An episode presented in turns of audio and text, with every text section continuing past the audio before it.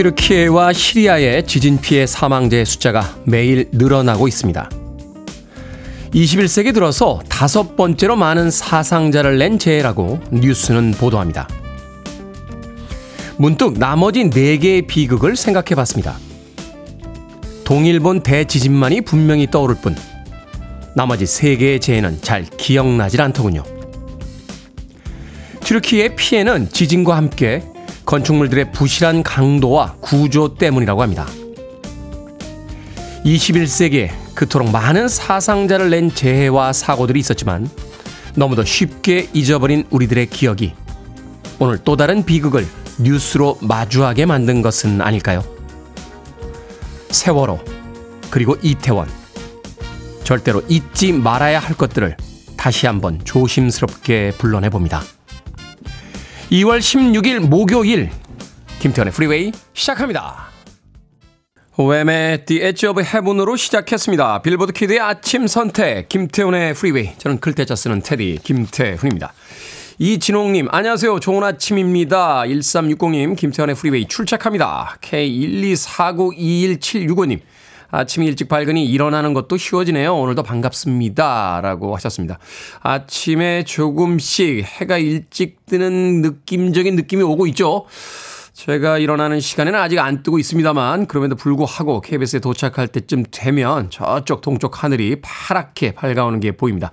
봄이 가까워지고 있다는 그런 증거가 아닐까 하는 생각이 드는군요. 자, K124912819님 Good morning입니다. 테디 오랜만에 인사 전합니다. 저는 심혜진이에요. 라고 이름 밝혀주셨고요. 4599님께서는 저 멀리 구름 사이로 붉은 기운이 느껴지는 게 벌써 날이 밝아지려나 봅니다. 길고 어두운 겨울 아침에도 이제 봄이 옵니다. 날이 밝아지니 기분까지 밝아지는 느낌이네요. 좋은 아침이에요. 라고 하셨습니다. 또 남윤수님께서 매일 아침 버스로 30분, 걸어서 30분, 출근길 테디와 함께 하고 있답니다. 팝은 잘 모르지만 음악 너무 좋아서 매일 듣고 있어요. 라고 해 주셨습니다. 자, 바쁜 아침 시간에도 김태훈의 프리웨이 듣고 계신 분들 다시 한번 감사의 말씀 드리겠습니다. 자, 청취자들의 참여 어, 기다리고 있습니다. 문자번호 샵 1061, 짧은 문자 50원, 긴 문자 100원, 콩으로는 무료입니다. 유튜브로도 참여하실 수 있습니다. 여러분은 지금 KBS 2라디오 김태훈의 프리웨이 함께하고 계십니다. KBS 2라디오. Yeah, 김태훈의 프리웨이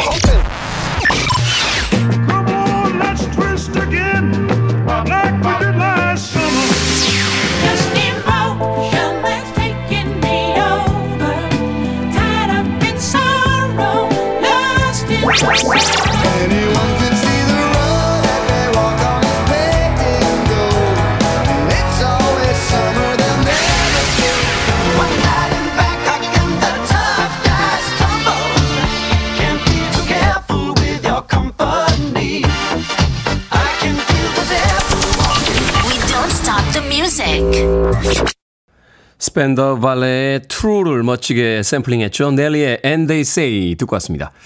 강지은님께서요, 동생이 프리웨이 들으니까 상식이 밝아진다고 해서 오늘부터 출근 도장 찍으러 오겠습니다. 하셨습니다. 저희 프로그램에서 상, 상식이 밝아지나요? 어. 그렇죠. 뭐 뉴스 시간도 있고 또 2부에는 다양한 코너들이 준비가 되어 있으니까 아, 또 주말에는 또 책 읽는 시간 또 재즈 음악을 들어보는 시간도 있으니까 상식의 넓은 범주 내에서 예, 상식이 밝아질 수 있겠네요. 예. 더나 이제 가장 지적인 예, DJ가 진행을 하고 있으니까 강진. 아 예전에 이렇게 뻔뻔스럽게 잘했는데 요새는 자꾸 웃음이 나와서 예. 제 자랑을 잘 못하게 됩니다. 예. 자, 최선아님, 요즘 아무것도 안 하고 이리 뒹굴 저리 뒹굴 하고픈 목요일입니다. 현실은 김치찌개 끓이는 중이에요. 그래도 음식은 즐겁게 만들어야겠죠. 테디, 에너지 좀에만 나눠주세요. 하셨습니다. 최선아님.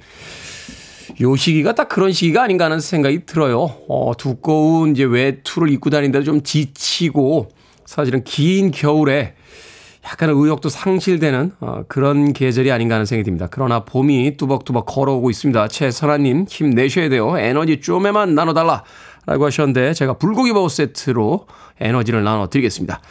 아침에는 김치찌개 끓이고 계시니까 점심에 식구들 다 내보내고 나면 아 밥하기 싫어 라고 햄버거 하나 드시는 것도 괜찮은 하루의 일과가 되지 않을까 하는 생각이 드는군요. 최선아님. 자 1514님 안녕하세요 테디 신영식입니다. 오늘은 사랑하는 손자가 4살 되는 생일날이에요. 지금쯤 어김없이 일어나서 엄마하고 대화하고 있을 신수환 생일 축하해. 늘 건강하고 씩씩하게 자라거라. 라고 멋진 할아버지가 손자의 생일을 축하해 주셨고요. 1063님께서는 안녕하세요. 지금 딸 태우고 서울 가는 길입니다. 오늘 내일 아트 실기 시험인데 시험 잘 보라고 부석순 화이팅이라고 들려주세요. 라고 하셨습니다. 1063님. 자, 그런가 하면 K124870525님께서 좋은 아침입니다. 테디. 참 세상은 좋은 세상이 된 것 같아요. 이 촌구석에서 그것도 이불 속에 누워서 실시간으로 서울 야경을 구경하고 있습니다. 오늘도 모두 즐겁고 힘찬 하루 보내시기를 여기는 김천이고요. 저는 6학년 1반입니다. 라고 본인의 나이까지 밝혀 주셨습니다. 좋은 세상이죠. 뭐 시골 지방뿐만이 아니라 이제는 전 세계 어디에서든 아, 김태훈의 프리웨이를 들을 수 있습니다. 그럼에도 불구하고 안 들으시는 분들은 뭡니까? 예? 왜 안 들으시는 거예요? 어. 생각해 봤더니 안 들으시는 분들은 제가 뭐라고 하는지를 못 듣고 계시겠군요. 예, 괜히 듣고 계신 분들에게 짜증을 내고 있는 게 아닌가 하는 생각이 듭니다. 주변에 많은 분들에게 김태현의 프리웨이 꼭 어, 홍보해 주시길 부탁드리겠습니다. 지난번에 그 청취율 조사, 아, 제가 오르지도 않고 내려가지도 않았다라고 했는데 민영 PD는 짜증이 났습니다. 아, 왜 안 올라가는 거야? 라고 하면서 어, 스탭들에게 계속 짜증을 부리고 있습니다. 자, 다음 청취율 조사 때는 어, 많은 청취가 있도록 여러분들께 다시 한번 부탁의 말씀 드리도록 하겠습니다.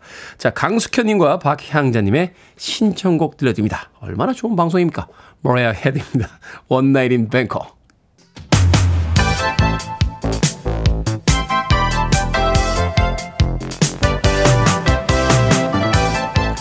이 시간 뉴스를 깔끔하게 정리해드립니다. 뉴스 브리핑 캔디 전예현 시사평론가 나오셨습니다. 안녕하세요. 안녕하세요. 캔디 전예현입니다. 자, 김학의 전 법무부 차관에 대한 불법 출국 금지 혐의로 재판에 넘겨졌던 관련자들 대부분 무죄를 선고받았습니다.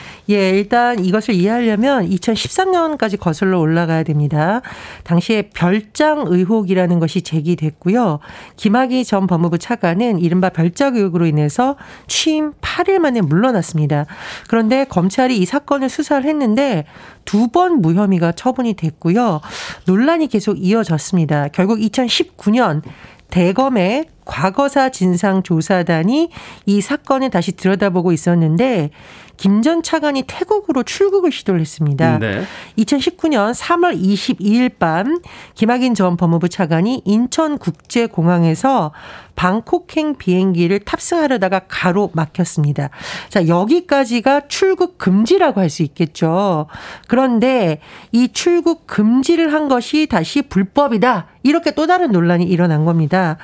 출국 시도를 확인했던 차규근 당시 법무부 출입국 본부장이 이광철 전 청와대 민정비서관 이규원 검사에게 이런 부분을 알렸고 이 검사는 이미 무혐의 처리된 김 전 차관의 과거 사건 번호를 넣어서 긴급 출국 금지 요청서를 냈습니다. 그랬더니 검찰이 이 부분의 절차적 위법을 문제를 삼은 거예요. 당시 수사 대상도 아니었던 김 전 차관의 상대로 이런 조치를 취한 건 위법이다라고 하면서 제가 말씀드렸던 관련자들이 모두 재판에 넘겨지게 됩니다. 2년간 심리가 진행이 됐고 자 법원이 1심 판결을 내렸는데 네. 이 사람들에게 대한 직권남용 혐의 무죄가 나왔습니다. 재판부의 판단을 요약을 해보면 위법성에 비해서 출국 금지의 정당성과 필요성이 더 컸다. 이렇게 해석을 할 수 있겠는데요. 다만 이 과정에서 이규원 검사가 검사장을 대신해 출국금지 요청서를 작성한 혐의는 유죄로 인정됐고 징역 4개월의 선고유예가 나왔습니다. 또 법원에서는 출국금지 사건과 관련한 수사를 방해한 혐의로 재판에 넘겨졌던 이성윤 전 서울고검장, 지금 이제 법무연수원의 연구위원인데 무죄가 선고됐습니다. 이에 대해서 이상윤 전 고검장은 기소 자체가 정치적 기소였다라고 비판을 했고요. 하지만 검찰은 이 판결을 수긍할 수 없다라며 항소할 뜻을 밝혔습니다. 김학의 전 법무부 차관을 둘러싼 여러 가지 어떤 사건들이 있었습니다만 국민들이 정말 답답해하는 게 어떤 사건인지 한 번쯤 생각해 봤으면 좋겠네요. 자, 윤석열 대통령이 국민의힘의 명예 당대표를 맡는 방안까지 거론이 되고 있다고요? 그렇습니다. 최근 국민의힘 전당대회에서 여러 가지 주장이 제기되고 있습니다. 이른바 친윤계 의원들을 중심으로 당정 일체론, 당과 정부는 하나다. 뭐 당과 청와대는 하나다. 이렇게 해석이 될 수 있겠죠. 그런데 이어서 대통령이 명예 당 대표를 맡을 수도 있다. 이런 주장도 제기된 것으로 알려지죠. 이런 가운데 친윤계로 알려진 이철규 의원이 어제 대통령이 명예 당 대표를 맡는 방안이 거론되는 것에 묻자 가능한 얘기다. 라고 하면서 당정 분리론 잘못된 것 같다라고 밝힌 겁니다. 어, 이에 대해서 이제 당대표 후보들이 여러 가지 입장을 내고 있는데요. 일단 김기현 후보 같은 경우에는 당원상 가능하지만 충분한 사전 협의가 있었던 건 아니다라고 했고요. 안철수 후보 측은 이제 반발하고 있죠. 김영우 선거대책위원장이 낸 입장문을 보면 전당대회 와중에 이렇게 대통령이 명예 당대표 맞는 방안 거론되는 것에 대해서는 대통령이 당무에 개입하는 인상을 주고 대통령을 전당대에 끌어들인 처사다라고 비판을 했고요. 특히 천하람 후보는 여당을 용산 충장소로 만들 것이냐 이렇게 반문을 했습니다. 현재 지도부인 주호영 원내대표가 새 지도부가 결정할 일이라고 원론적 입장을 밝혔는데요. 글쎄요. 대통령과 당의 관계는 어떤 것이 적절할까요? 논란이 이어질 가능성도 있습니다. 당대표 경선 과정이라 모든 사안들이 다 정치적으로 읽힐 수밖에 없군요. 자, 등유나 LPG를 사용하는 취약계층도 난방비가 지원이 될 예정이라고요? 예, 정부의 지원 방안을 보면은요. 도시가스 지역 난방 사용자 외에 등유와 LPG를 사용하는 취약계층에도 난방비를 지원하기로 했고요. 또 에너지 요금을 분할 납부할 수 있는 이 대상을 한시적으로 소상공인에게도 확대를 하기도 했습니다. 통신비 부담 완화 방안도 추진하고요. 이와 별개로 이동통신사들이 다음 달 한달 동안 고객들에게 데이터를 추가로 제공해서 한시적으로 통신비 부담을 완화하겠다고 밝혔습니다. 그런데 통신사들은 이번 계획에 대해서 민생의 경제에 동참하겠다라는 취지를 강조하긴 했지만 일각에서는 지금 민간 분야에까지 너무 관치나 일방 통행이 적용되는 것 아니냐라는 우려의 목소리도 나옵니다. 네. 어쨌든 올겨울 이 난방비가 가장 큰 어, 서민들의 또 고통이 아닌가 하는 또 생각이 드는군요. 자, 서울광장에 설치된 이태원 참사 희생자 분향소를 둘러싸고 서울시와 유가족 사이의 긴장이 고조가 되고 있습니다. 서울시가 이제 통보한 철거 기한을 넘겼죠. 그렇습니다. 어, 이태원 참사 유가족들이 이달 초에 서울광장에 분향소를 설치했는데 서울시에서는 이 분향소가 불법 시설이고 철거해라라는 입장이죠. 그 시한이 15일까지 정해져 있었는데 유족들은 계속 반발하고 있는 상황입니다. 특히 유족들이 어제 100 59배를 올렸습니다. 이 희생자들의 숫자이죠. 이 분향소를 시민들이 함께 지켜달라라고 호소를 하고 있었는데 일단 행정 대집행이 어제는 실시되지 않았습니다. 하지만 양쪽의 입장이 좁혀지지 않으면서 만약에 서울시가 강제 철거에 나설 경우에 물리적 충돌이 우려된다는 의견도 나옵니다. 우리가 재난이 상황이 올 때마다 계속 왜 같은 일이 반복되는지에 대해서 이야기를 하는데 재난 이후에 이 희생자 가족들과 또 시와의 충돌도 계속해서 반복되고 있거든요. 이거 왜 똑같은 일이 계속해서 반복이 돼야 되는지 잘 모르겠습니다. 자, 오늘의 시사 엉뚱 퀴즈 어떤 문제입니까? 예, 참고로 시사 엉뚱 퀴즈 속에 치매 예방이 될 것 같다는 청취자 의견이 있었는데요. 네. 의학적으로는 증명되지 않았지만 예, 전해드립니다. 자, 시사 엉뚱 퀴즈 관련해서 우리 난방비 지원 대상 늘린다는 소식 전해드렸습니다. 아, 모두에게 겨울이 따뜻하면 얼마나 좋을까요? 이런 생각이 드는데요. 자, 시사 엉뚱 퀴즈 나갑니다. 예전에는 겨울에 이것이 아주 소중했습니다. 숯불을 담아놓는 그릇인데요. 불씨를 보존하는 용도로도 쓰이고 겨울에는 난방장치로도 쓰였습니다. 요즘에는 이후에 고기를 구워 먹기도 합니다. 아, 그렇죠. 이건 무엇일까요? 1번 화로, 2번 백로, 3번 무시로, 4번 백년해로. 정답 아시는 분들은 지금 보내주시면 됩니다. 재미있는 오답 포함해서 모두 10분에게 아메리카노 쿠폰 보내드리겠습니다. 숯불을 담아놓는 그릇으로 불씨를 보존하는 용도로도 쓰이고요. 겨울에는 난방장치로도 썼죠. 최근에는 이 위에 고기를 구워 먹기도 합니다. 1번 화로, 2번 백로, 3번 무시로, 4번 백년해로 되겠습니다.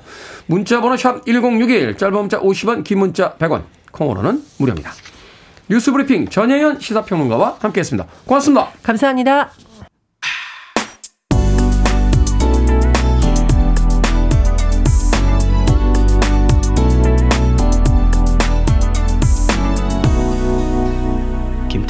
Freeway.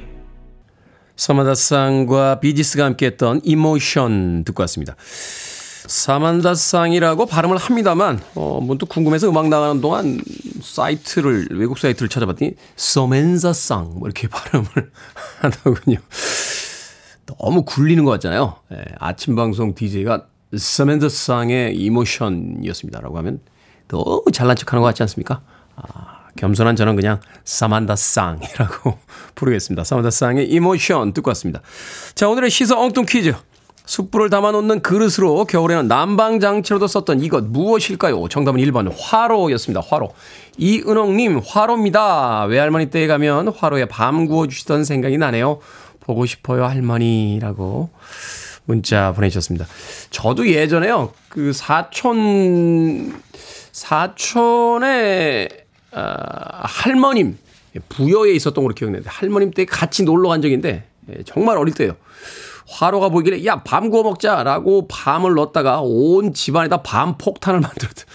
그 칼집을 내야 된다는 건 잊어버려 잊어버린 게 아니죠. 칼집을 내야 된다는 걸 몰랐던 거죠. 그 어린 나이에 생밤을 그냥 집어넣다가 와 밤들이 폭탄처럼 터지는데 정말 집안에 무슨 큰일 난 줄 알았던 그런 기억이 있습니다. 이은옥님, 6182님, 검은 고양이 네로라고 하셨습니다. 야 어우, 옛날 사람.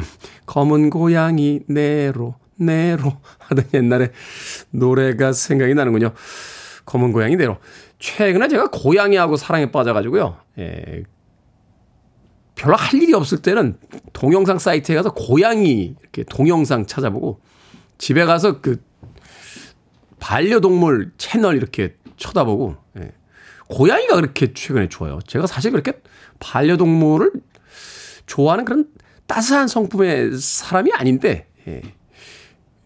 또 이런 얘기하면 또 우리 미니롱 PD가 나이 들어서 그래 라고 또 한마디 아니에요. 그래서 그런 거 아닙니다.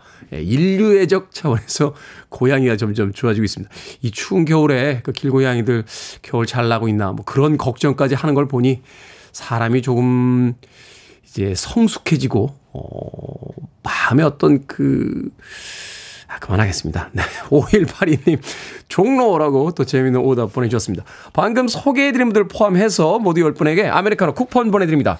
당첨자 명단은 방송이 끝난 후에 김태훈의 프리웨이 홈페이지에서 확인할 수 있습니다. 자, 콩으로 당첨되신 분들 방송 중에 이름과 아이디 문자로 알려주시면 모바일 쿠폰 보내드립니다. 문자 번호 샵 1061, 짧은 문자는 50원, 긴 문자는 100원입니다. 출석 문자는 보내지 않지만 부인 구지영님과 매일 듣고 출근 준비합니다. 구지영 사랑한다. 한 번만 외쳐주세요. 출근길 한번 웃게요. 청취자 박흥복이라고 3860님께서 문자 보내주셨습니다. 구지영 씨, 박흥복님께서 사랑하신답니다. 자, 7346님과 시오게님의 신청곡으로 합니다. 가제보, I like 쇼팽.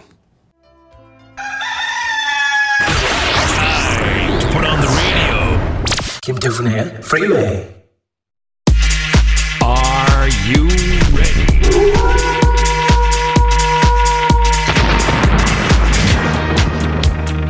여러분의 고민이 가벼워지는 시간 결정은 해드릴게 신세계 상담소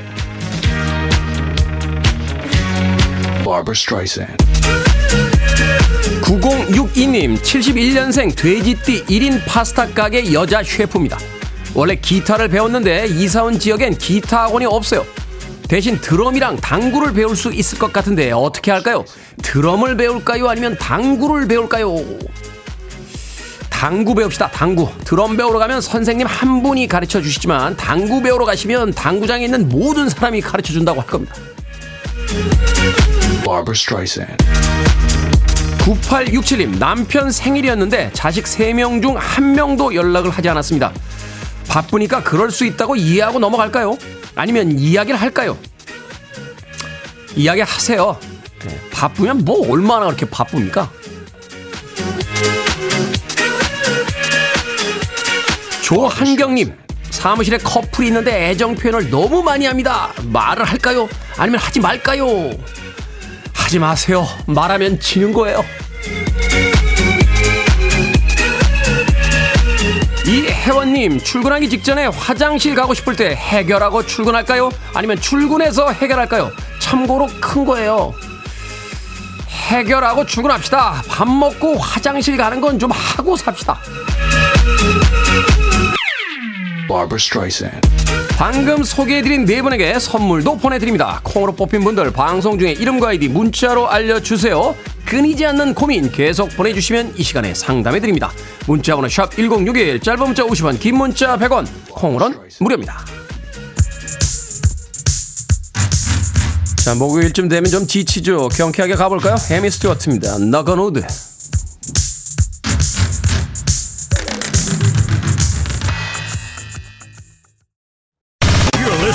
One of the best radio stations around. You're listening to 김태훈의 Freeway.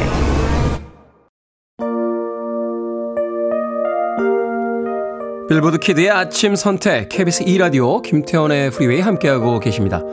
1부 끝곡은요. 2560님께서 신청하셨어요. 프레디 잭슨의 You Are My Lady 듣습니다. 잠시 후 2부에서 뵙겠습니다. But words sometimes get in the way.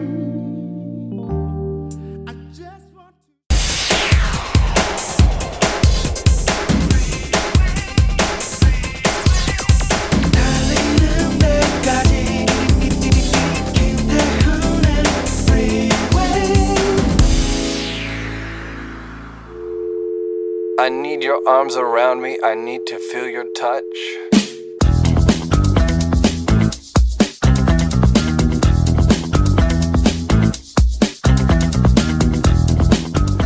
아름답다는 표현에 맞는 것을 발견했다면 모든 감각을 이용해서 머리와 가슴에 기록해두자. 다음에 기회가 있겠지라고 생각할 수도 있지만 그때 그것은 어떤 식으로든 변해 있다. 영원한 것은 없다. 하지만 그것을 오랫동안 간직하는 방법은 있다. 손에 사진기가 들려 있다면 당신은 이미 그 방법 하나를 알고 있는 셈이다.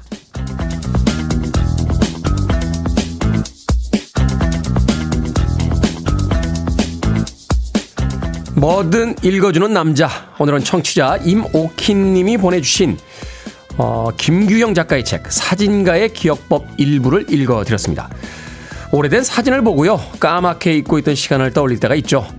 이미 지나간 시간이지만 잠시나마 그 순간으로 돌아간 듯한 기분이 듭니다. 사진이든 글이든 순간을 기념하는 물건이든 자신만의 방법으로 아름다운 찰나를 기록해보죠. 언젠가 다시 꺼내봤을 때 아름다웠던 그 시절을 다시 한번 여행해 볼 수 있을 테니까요. 일본을 대표하는 섹스포니스트죠. 사다오 와타나베 그리고 피처링엔 워렌 위비가 함께한 Old Photograph 듣고 왔습니다. 자, 이 곡으로 김태훈의 프리웨이 2부 시작했습니다. 앞서 일상의 재발견, 우리의 하루를 꼼꼼하게 들여다보는 시간, 뭐든 읽어주는 남자. 오늘은 청취자 임오킨 님이 보내주신 김규형 작가의 책 사진가의 기억법 일부를 읽어드렸습니다. 이용성님, 지난 사진과 지난 노래는 그때로 돌아가는 타임머신이죠. 하셨고요. K123738287님, 부모님과 함께 찍은 사진이 없어서 아쉬운 요즘입니다. 하늘에 계신 아버지, 사진이라도 많으면 좋았을 텐데, 라고 하셨습니다. 또 그런가 하면 K124921765님, 가끔씩 폰에서 사진 추억하기 슬라이드가 뜨면 가슴이 뜨거워지더라고요. 특히 아이 사진을 보면 눈물이 나기도 합니다. 라고 하셨습니다. 예전엔 카메라 있는 집이 부잣집이었어요. 어, 이제는 누구나 아, 카메라를 가지고 다니죠. 어, 카메라 있는 집이 부잣집이라고 했더니 아, 유기성 PD가 바깥에서 빵 터졌습니다. 예. 어우 옛날 사람이라고. 이제는 누구나 스마트폰에 카메라를 가지고 다닙니다. 그래서 수백 장, 수천 장, 음, 저도 얼마 전에 확인해 봤더니 만 장이 넘는 사진이 들어있더군요. 그런데 과연 그 많은 사진만큼 우리는 과거를 추억하게 됐는가? 너무 흔해져 버려서 오히려 그 귀함을 모르는 건 아닌가 하는 생각을 해볼 때가 있습니다. 한 번쯤은 스마트폰에 담겨져 있는 아, 사진들을 천천히 다시 보는 그런 여유 있는 시간을 아, 가져보는 것도 좋지 않을까 하는 생각이 드는군요. 사진도 정리할 겸 네, 쓸데없는 사진들도 굉장히 많죠. 자, 뭐든 읽어주는 남자. 여러분 주변에 의미 있는 문구라면 뭐든지 읽어드립니다. 김태훈의 프리웨이 검색하고 들어오셔서 홈페이지 게시판 사용하시면 됩니다. 말머리 뭐든 달아서 문자로도 참여 가능하고요. 문자 번호는 샵1061, 짧은 문자는 50원, 긴 문자는 100원, 콩으로는 무료입니다. 채택된 청취자 이모키님에게 촉촉한 카스테라와 아메리카노 두 잔 모바일 쿠폰 보내드리겠습니다.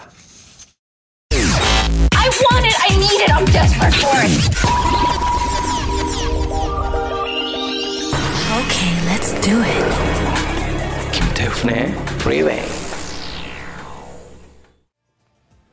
아이돌 그룹으로 출발해서 솔로 아티스트로 어, 성공한 두 아티스트의 음악 듣고 왔습니다. 해리 스타일스의 Sign of the Times 그리고 손은호님께서 신청해 주신 로비 윌리엄스의 Supreme까지 두 곡의 음악 이어서 듣고 왔습니다. 해리 스타일스는 최근에 대세죠. 어, 원디렉션이라고 하는 아이돌 그룹 출신으로 알려져 있습니다. 어, 최근에 그래미 어워즈하고 브릿 어워즈에 등장했을 때 예, 아주 독특한 의상을 선보여서 어, 화제가 되기도 했습니다. 그 그래미 어워드 레드 카펫에는 광대 복장이라고 해야 되나요? 점프슈트 같은 상의가 깊게 파인 아, 아주 화려한 의상을 입고 나왔었고 브릿 어워드에 등장했을 때는 꽃이 달린 수트를 입고 나왔는데 안에 셔츠를 안 입고 어, 맨살에다 수트를 사실 어, 굉장히 파격적이다라고 합니다만 이 스타일은 예전에 많은 스타들이 시도를 했었죠. 어, Wild Orchid라고 하는 그 에로 영화에 에, 미키 루크가 그렇게 입고 나왔었고요. 어, 그, 영, 그 영화를 어, 그 영화가 왜 갑자기 떠올랐지? 그 전에는 그 롤링스톤스의 믹 재거가 아, 공연장에 등장할 때 그 화려한 아, 스팽글이 달린 자켓을 아, 맨몸에다 걸치고 나와서 공연을 하기도 했었습니다. 어찌됐건 2023년에 새로운 해석으로서 해리 스타일스 어, 그래미 어워즈와 브릿 어, 팝 어워즈에서 아주 멋진 패션을 선보이기도 했습니다. 이어서 들은 로비 윌리엄스 뭐 2000년대 초반의 최고 인기 스타죠. 테이크 댓의 멤버였고 로비 윌리엄스도 참 파격적인 의상들 많이 선보였던 그런 아티스트로 기억하고 있습니다. 해리 스타일스의 Sign of the Times 그리고 로비 윌리엄스의 Supreme까지 두 곡의 음악 이어서 듣고 왔습니다. 자, 1024님께서 새벽에 일어나서 집안일하고 아침 준비하고 빠듯하게 출근합니다. 하루하루 쳇바퀴 돌듯 하는 삶을 살지만 출근길에 듣는 프리웨이 마음의 위안이 됩니다. 감사합니다. 라고 해주셨고요. 박지훈님께서 테디 저도 혼영 즐기는데 아들도 그런가 봐요. 어제 영화 보고 저녁까지 먹고 너무 행복하게 들어온 거 있죠 하셨습니다.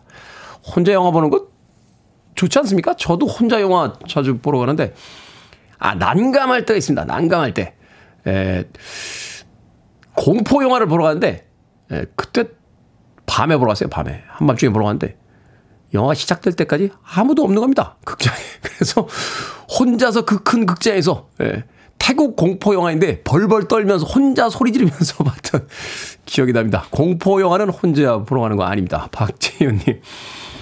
자, 그런가 하면요. 어, 송윤숙님, 테디, 대학생 같아요. 의상이 멋지네요. 하셨는데. 이거 흔한 의상이에요. 뭐 백화점 갈 필요도 없습니다. 그 아파트 상가에서도 살 수 있는 아주 흔한 아, 의상은 거들 뿐 결국은 얼굴이죠. 예, 얼굴이 잘생겼으면 젊어 보입니다. 송윤숙님. 신은주님.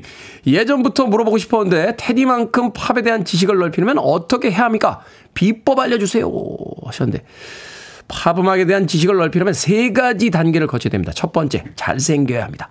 그리고 두 번째, 음악을 많이 들어야겠죠. 그리고 세 번째는 역시 잘생겨야 됩니다. 신원주님.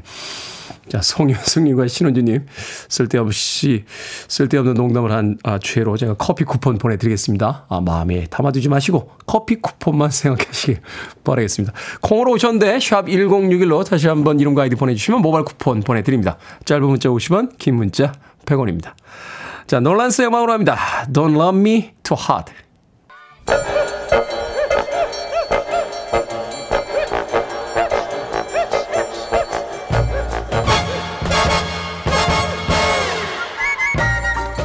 온라인 세상 속 촌철살인 해악과 위트가 돋보이는 댓글들을 골라봤습니다.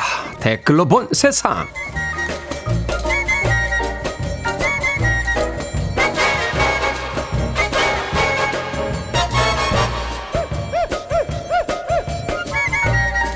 첫 번째 댓글로 본 세상. 현지 시간으로 지난 12일 미국 최대 스포츠 행사인 슈퍼볼이 열렸는데요. 하프 타임쇼에 등장한 리아나의 무대를 멋지게 표현한 수어 통역사가 화제입니다. 올해 20살 간호학과에 다니고 있는 저스티나 마일스는 팝스타 못지않은 의상과 퍼포먼스로 마치 춤 같은 수어 통역을 선보였는데요. 또 하나의 하프타임쇼 무대였다는 찬사를 받고 있다는군요. 여기에 달린 댓글들입니다. K님, 수호가 춤추는 것처럼 멋있네요. 청각 장애인 분들도 보시기에 즐거우셨을 것 같습니다. 대인님, 수호 통역을 할 때는 표정도 언어가 된다고 하더라고요. 온몸을 써서 음악을 표현하는 모습에 울컥했습니다. 수호 통역사라 참 멋진 직업이네요. 떨어져 있는 것처럼 보이는 두 개의 세계를 연결하는 일이잖아요. 멋집니다.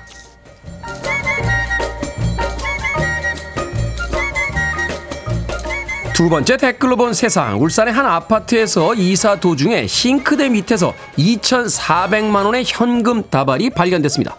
이삿짐 센터 직원은 세입자 A씨에게 돈을 빠뜨렸다며 챙겨줬지만 A씨는 자신의 돈이 아니라며 경찰에 신고했습니다. 경찰은 이전 세입자 3명을 더 수소문해 주인을 찾아줬습니다. 돈의 주인은 이삿짐 센터 직원과 A씨에게 보상금을 지급했고 일부는 기부하고 싶다는 뜻도 밝혔다고 하는군요. 여기에 달린 댓글 드립니다. YH님. 견물 생심인데 이삿짐 센터 직원 정말 양심 있는 훌륭한 분이네요. 자기 돈이 아니라고 경찰에 신고한 세입자도 마찬가지고요. 주수님. 수표도 아니고 현금인데다 몇 년 동안 주인도 나타나지 않았는데 막상 저에게 그런 일이 일어나면 정직할 수 있을지 질문해보게 됩니다. 싱크대 밑에서 2,400만 원이요? 집에 가서 오늘 뜯습니까? 싱크대? 6080님의 신청곡입니다. 처비 체커, Let's Twist Again.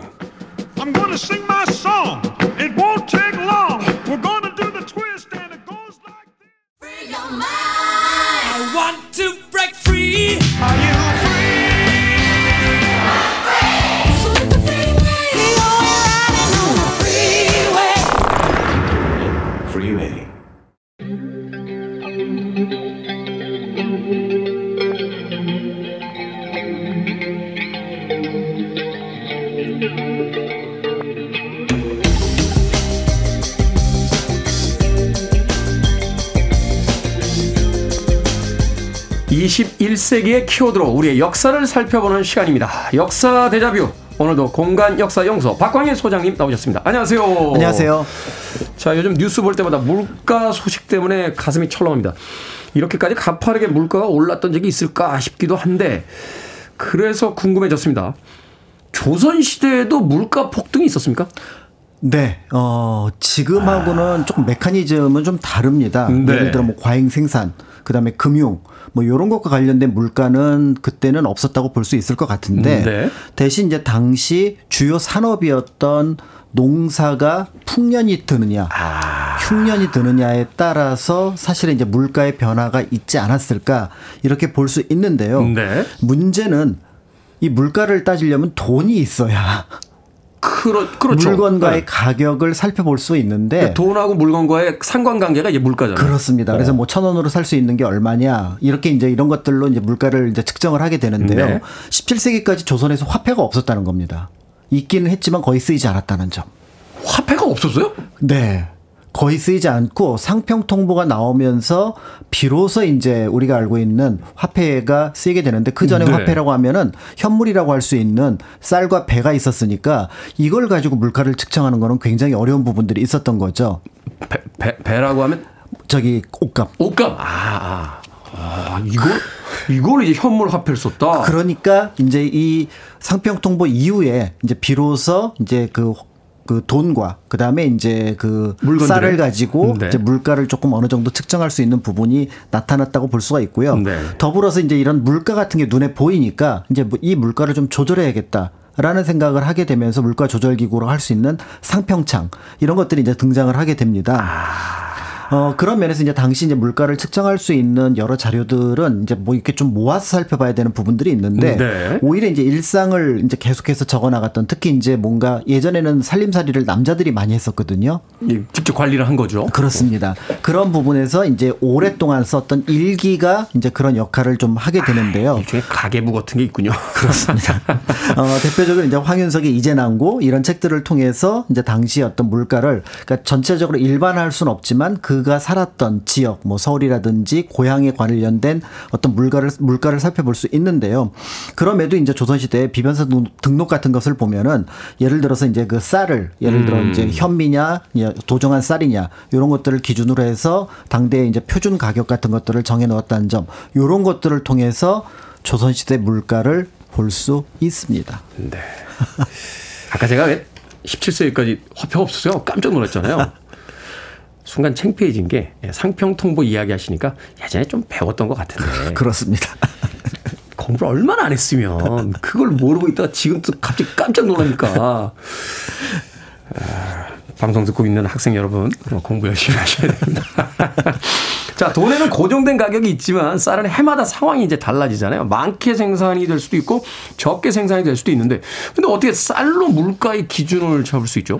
그러니까 아무래도 이제 쌀이 기본적으로 전국에서 공 모두 이제 쓰이게 되고요. 대동법 이후로는 세금을 이제 쌀로 내기 때문에 네. 그 쌀을 이제 바탕으로 어떤 국가에서 그 당시에 이제 물가를 이제 측정하는 그런 모습들이 나타나긴 합니다. 음. 예를 들어서 이제 정부에서 일정한 기준을 정하게 되는데 풍년이다 라고 했을 경우는 그 돈 한 양에 이제 여섯 말.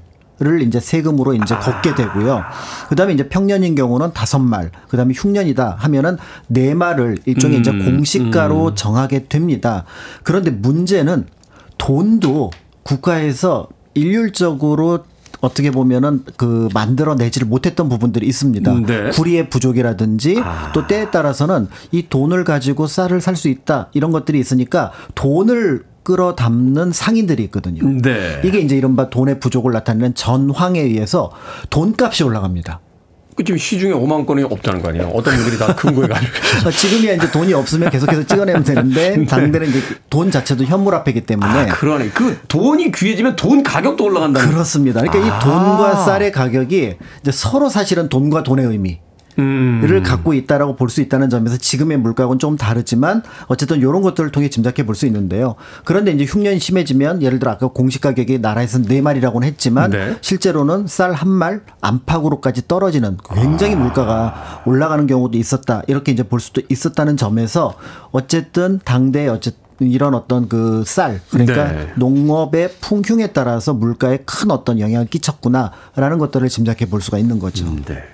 자, 우리가 그렇게 짐작해 볼 수 있습니다만 앞서 이야기해 주신 대로 이제 몇몇 사람들 일기라든지 기록에 이제 물가에 대한 기록이 남아 있을 거 아니에요. 그 그렇습니다. 조금 더 이야기해 주시면. 네, 그 앞에서 말씀드렸던 것처럼 이제 황윤석이라는 분이 이재난고라는 책을 썼는데 네. 이분이 일기를 무려 53년 동안 53년 동안 일기를 썼어요. 10살 때부터 63살 때까지 일기를 쓰셨습니다. 그 시기도 영조 때부터 정조에 이르는 시기였기 때문에 우리 역사에서 굉장히 중요하게 다루는 시기라고 볼 수가 있는데요. 그러네요.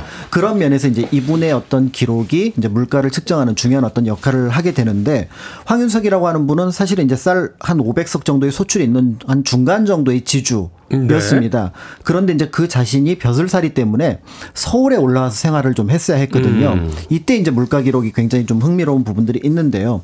그런데 여기에서 보면은 어 흉년이나 풍년에 따라서 뭔가 이제 수입이 집안에 있는 것과는 별개로 자신이 뭔가 월급을 받아서 생활을 하는 그런 부분에 있어서 보면은 약간의 이제 큰 어떤 그 변화들이 나타나게 네. 됩니다. 특히 이제 서울에서는 물가가 굉장히 큰 변화가 있었다라는 음. 걸 짐작해 볼 수가 있는데 1759년에는 예를 들어 한 양으로 살수 있는 쌀이 그러니까 흉년 기준이 한네 말 정도였습니다. 네. 그런데 한 10년이 지나서 1769년에는 채 한 말을 살 수가 없는 굉장히 물가가 올라가는 일이 벌어지게 되는데 아. 그러네. 여기는 이- 이게 비교가 되네요. 어. 여러 가지 복합적인 부분들이 있습니다. 예를 들어서 흉년도 들었지만 또 이 시기에 서울의 양반들이 술을 빚느라 쌀을 막걸리 빚느라. 많이 썼습니다. 그래서 이제 여기에 따라서 금주령이 내려지기도 했던 이런 어떤 것들이 관련이 있었다는 점에서 당대의 어떤 어, 물가라고 하는 부분들, 특히 이제 쌀값이라고 하는 부분들은 여러 변수들이 있었겠구나라는 걸 알 수가 있는 거죠. 조선시대뿐만이 아니라 제 기억에 저희 어릴 때는 쌀로 막걸리 못 만들게 했어요. 오. 근데 실제로 조선시대 그 쌀로 만드는 술의 양이 그러니까 서울에서 쓰는 그러니까 소용되는 식량으로 소용되는 쌀의 절반 정도를 이분들이 지금 식량이 부족한데 그걸 지금이야 뭐 쌀 생산이 예. 알겠습니다. 자, 조선시대 물가에 대한 이야기 나눠보고 있습니다. 음악 한 곡 듣고 와서 계속해서 어, 소장님과 이야기 나눠보도록 하겠습니다. 박경숙님과 주미자님께서 신청하셨어요. 패스트볼의 The Way. 패스트볼의 The Way 듣고 왔습니다. Billboard Kid의 아침 선택, KBS 2라디오, 김태훈의 프리웨이, 역사 데자뷰. 오늘 박광일 소장님과 함께 조선시대의 물가에 대한 이야기 나눠보고 있습니다. 자, 앞서 황윤석이 쓴 이재난고에 등장하는 이제 조선시대 쌀 물가를 소개를 해 주셨는데, 쌀 이외에 다른 물가에 대한 또 기록은 없습니까? 네, 이분이 이제 서울에 어, 부동산 시세를 알아본 기록이 있습니다. 부동산 시세요. 네, 아, 이 중요하죠. 부동산 시세를 알아본 이유가 원래 이제 이분이 지방 분이었는데 서울의 이제 성균관 근처에서 하숙을 했습니다. 아. 근데 성균관 근처가 당시에도 하숙이 가장 쌌 던 곳이었는데 아, 학생들이 많은데. 거기가 이제 조금 유생- 좀- 유생 들이 많고. 네, 유생들이 많고 좀 특이한 반촌이라는 어떤 특성 때문에 이제 그런 어떤 좀 싼 가격이 형성이 됐는데 네. 어느 날 이제 물가가 올랐다고 하숙비를 올리려고 했던 거죠. 음. 여기에 대해서 이제 하숙비를 덜 내고 아예 그럼 한번 집을 얻어볼까? 라는 생각으로 부동산을 여기저기 알아봤습니다. 네. 그랬더니 당대 기록이 초가집 한 칸은 10량, 그 다음에 기와집 한 칸은 20량. 오. 이러니까 보통 집 한 칸이 한 20칸이 30칸이니까 몇백 량이 돈이 들어가거든요. 엄청나네요. 네. 그래서 결국은 집 사는 건 아예 포기하고 어. 다른 곳에 하숙을 알아봤는데 하숙을. 거기도 더 비싼 거죠. 한 네량 다섯 량 되니까 결국은 주인하고 사정을 해서 조금 올리는 선에서 이제 머물렀다라는 기록이 남아 있습니다. 예전에 대학 다 대학 다닐 때그 학교 앞에 있던 자취방들 갑자기 생각이 나네요. 눈물이 확 쏟아질 것 같습니다. 황윤석 예 몇백 년 전에 살다 가신 분인데 이분의 일기에서 갑자기 눈물이 눈물이 날 것 같아. 자 물가는 올라도 월급은 안 오른다. 뭐 월급 빼고 다 오른다 이런 이야기 많이 하는데 조선 시대에도 이런 이런 이야기를 합니까? 했습니까? 네, 사실은 이 표현이 맞을지는 모르는데 월급 빼고 다 오르는 게 아니라 월급 은 떨어지고 다른 건 다 올라가는 심지어 떨어져요 월급이? 이 조금 애매한 케이스인데요. 황윤석이라는 분이 이제 38살부터 41살까지 종구품에서 종칠품 한 3년 반 정도 그 직장 생활을 합니다. 음, 이제 네. 관료로서 이제 생활을 하게 되는데요. 당대 이제 녹봉이라는 것이 지출이 되는데 경국대전에 보면은 18등급에 따라서 이제 쭉쭉 나눠주는 그런 방식으로 진행이 됐는데 조선 후기가 되면은 요게 조금 단순화돼서 13등급으로 나눠져 있었습니다. 음, 네. 그래서 이제 이전에는 뭐 저하라든지 동전 이런 것도 있었지만 나중에는 이제 쌀과 콩으로 이제 지급이 좀 단순화됐고 월급 봉투 받으면은 광창으로 달려가서 그 쌀과 콩을 받아오는 그런 방식이었습니다.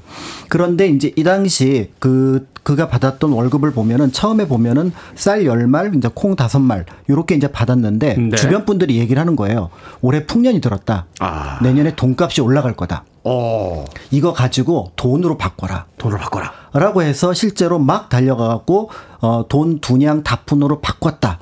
요런 기록도 남아 있습니다. 일종의 최근에 이야기로 하면 이제 금을 사도 금, 금 올라. 아니면 그렇죠, 그렇죠. 야 달러 오를 것 같아. 그러니까 환치기 뭐 이런 이런 이런 걸 하신 거군요. 쌀, 네. 쌀을 이제 돈으로 바꿨다. 어떻게 네. 됐습니까? 네, 그래서 그 다음 결과는 이제 알 수가 없는데 네. 이 당시 이렇게 돈으로 바꾸는 거를 돈을 만든다는 의미로 작전. 음. 그래서 어 우리가 알고 있는 실제로 예전에는 현물도 중요했지만 또 돈도 상황에 따라서 오르고 내렸기 때문에 이런 어떤 상황들이 만들어졌다 이렇게 볼 수가 있고요. 아.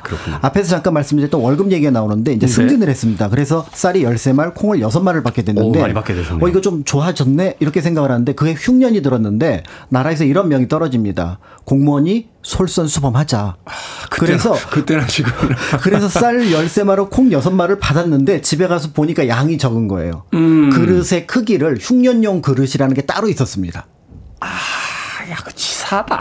그러니까 법적으로는 13말을 주었지만 네. 실제로 받은 양은 그 전보다 적어졌으니, 적어졌으니. 어떤 의미에서 보면 관리들은 실질적으로 어 이렇게 좀 그러니까 급여가 줄어드는 그런 양상이 나타났다라고 볼 수가 있습니다. 월급마저 줄어든 상황인 거죠. 그렇군요. 물가 오르면은 동네 중국집에 짜장면 면이 좀 줄어드는 것 같은 그, 그런 그런 어떤 일들이 벌어졌거든요. 자 월급만으로 이렇게 살 수가 없게 되면 조선 시대에도 이제 부업 이런 거 했습니까? 네, 부업을 할 수 있으면 해야 되는데 양반들은 네. 사실은 그 농사 외에는 부업이라는 건 없습니다. 그러다 음. 보니까 이제 서울에서 생계가 여러 부분에서 어려워졌기 때문에 결국은 송금을 받아서 또는 물건을 받아서 생활을 하게 되는데요. 아, 고향에서 네, 이제 뭐 필요한 물건들을 이제 여러 노비들이 싣고 와 가지고 그걸 가지고 쓰는 경우도 있었지만 그것보다는 이제 서울 생활은 여러 면에서 돈이 중요했습니다. 네. 그렇기 때문에 이제 송금을 받아야 되는데 그 송금을 받는 방식이 한 세 가지 정도가 있었습니다. 첫 번째는 바로 뭐냐면 요 동네 주막 주인한테 돈을 빌리는 겁니다. 주막 주인한테. 네, 그럼 그 주막에 네트워크가 있어서 저 경상도 고향에서 본댁에서는 다른 주막에게 돈을 갚으면 되는 겁니다. 그때도 주막이 프랜차이즈였습니다. 그렇습니다. 이게 굉장히 중요한 조선시대의 어떻게 보면은 네. 그 네트워크였거든요. 어, 그 엄청난 아 그, 그 주로 이제 주막이라는 게 이제 여관도 겸하고 있고 이제 상인들이 많이 이제 그렇죠. 왔다 갔다 그러니까 일종의 다니니까. 금융업도 겸하고 있었던 거죠. 아 그렇군요. 그다음에 이제 두 번째는 어 당시 지방의 본가 쪽에 있는 사또가 서울 쪽으로 연락사무소를 두게 되는데 네. 이게 경주인이라고 하는데 요 경주인한테 돈을 빌리면 아. 고향에서는 사또한테 돈을 갚으면 됩니다. 이게 또 시스템이 또 다 갖춰져 있었군요. 그렇습니다. 근데 이제 요런 게 이제 좀 번잡해서 어려운 시절에는 어쩔 수 없이 이제 지방에 편지 써서 음. 돈좀 보내주십시오. 라고 해서 받는 세 가지 경우로 이제 송금을 받아서 생활을 했는데요. 네. 실제로 이제 그 황윤석이 녹봉을 받던 한 3, 4년의 시기 동안 전체 수입은 한 58량 정도가 됐지만 음. 실제로 그가 썼던 비용은 한 200량 정도입니다. 어이구야. 그러니까 월급으로 실제 생활을 할 수 있는 게 한 4분의 1 조금 넘었다 그거밖에 이렇게 안볼 돼. 수가 있었는데요. 아, 네. 실제로 이 지출 항목을 보면 좀 흥미로운 것들이 몇 가지가 있습니다. 예를 들어서 어, 노비에게 들어가는 게 월 한 세냥 정도가 들어가는데요. 이분이 지금 수입도 없으신데 노비까지 부리셨다. 그렇죠. 그러니까 노비를 부리는데 농사를 짓는 노비가 아닌 경우는 사실은 굉장히 큰 경제적 부담이 되었다는 걸 볼 수가 있고요. 네, 수행원인 거죠, 자기. 네, 말하는. 그러다 보니까 한 1년 정도 있다가 안 되겠다. 내 서울 생활 해보니까 노비 필요 없으니까 고향으로 가라. 음. 라고 해서 이제 그 비용을 줄인다거나 하면서 전반적으로 어떻게 보면 생활의 어떤 그 비를, 비용을 줄이게 되고요. 음, 네. 그런데도 이제 서울 생활을 하다 보니까 이제 입맛이 없으면은 앵두, 전복, 홍합 같은 별식을 좀 사서 드셨는데 이게 한 3년 동안 한 4냥 정도 네. 들어갔고요. 옷 쓰는데 의외로 돈이 많이 들어갔습니다. 한 옷을? 19냥 정도. 야, 이 멋쟁이셨군요, 이분이. 네. 그다음에 이제 책, 담배, 그다음에 말을 이제 그 썼었는데 말에 들어가는 비용 이런 것들이 굉장히 음. 커서 한 77냥 정도. 어이구야. 그러니까 예나 지금이나 차를 가지고 있으면 비용이 많이 들어가는. 이분이, 이분이 일기를 쓰셨다고 해서 굉장히 착실한 분인 줄 알았는데 약간 실망인데요. 아마 이게 이제 그 당시에는 필수 요소였다고 볼 수가 있을 것 같고요. 교통편이 있어야 되니까. 네, 더불어서 이제 그 손님을 맞이하는 기타 비용 이런 것들이 한 20냥 정도 해서 한 182냥 정도에 대한 기록이 남아 있어서 음. 월급이 이제 58량이었으니까 나머지 비용은 결국은 대출을 받아서 생활을 해야 됐던 그런 면이라고 볼 수가 있고요. 네. 어, 어떤 면에서 보면은 집안이 이제 한 3, 400석 정도의 소출을 가지는 지주이기도 했고 또 서울에서 관료 생활을 했음에도 불구하고 이렇게 돈을 빌리지 않 으면 생활할 수 없었던 것이 조선시대의 모습이라는 점 그런 면에서 지금 우리에게도 또 많은 것들에 대한 어떤 생각들을 하게 하는 그런 상황이 아닐까 하는 생각이 듭니다. 조선시대 국가공무원인데 월급만으로는 생활할 수가 없는 그런 상황이. 물론 이분이 이제 옷이나 이제 딴 데다 쓰신 게 좀 많긴 합니다만. 아, 이것도 꼭 필요한 비용이에요. 그렇죠. 아, 조선시대도 우리의 지금과 그렇게 크게 다르지 않았다 하는 걸 다시 한번 깨닫게 됩니다. 역사 대자뷰. 오늘은 조선시대 물가에 대해서 공간역사연구소 박광일 소장님과 이야기 나눠봤습니다. 고맙습니다. 감사합니다. KBS 2라디오 김태훈의 프리웨이 오늘 방송 여기까지입니다. 오늘 끝곡은 박유민님의 신청곡 벳 미들러의 The Rose 듣습니다. 편안한 하루 보내십시오. 전 내일 아침 7시에 돌아오겠습니다. 고맙습니다. dead.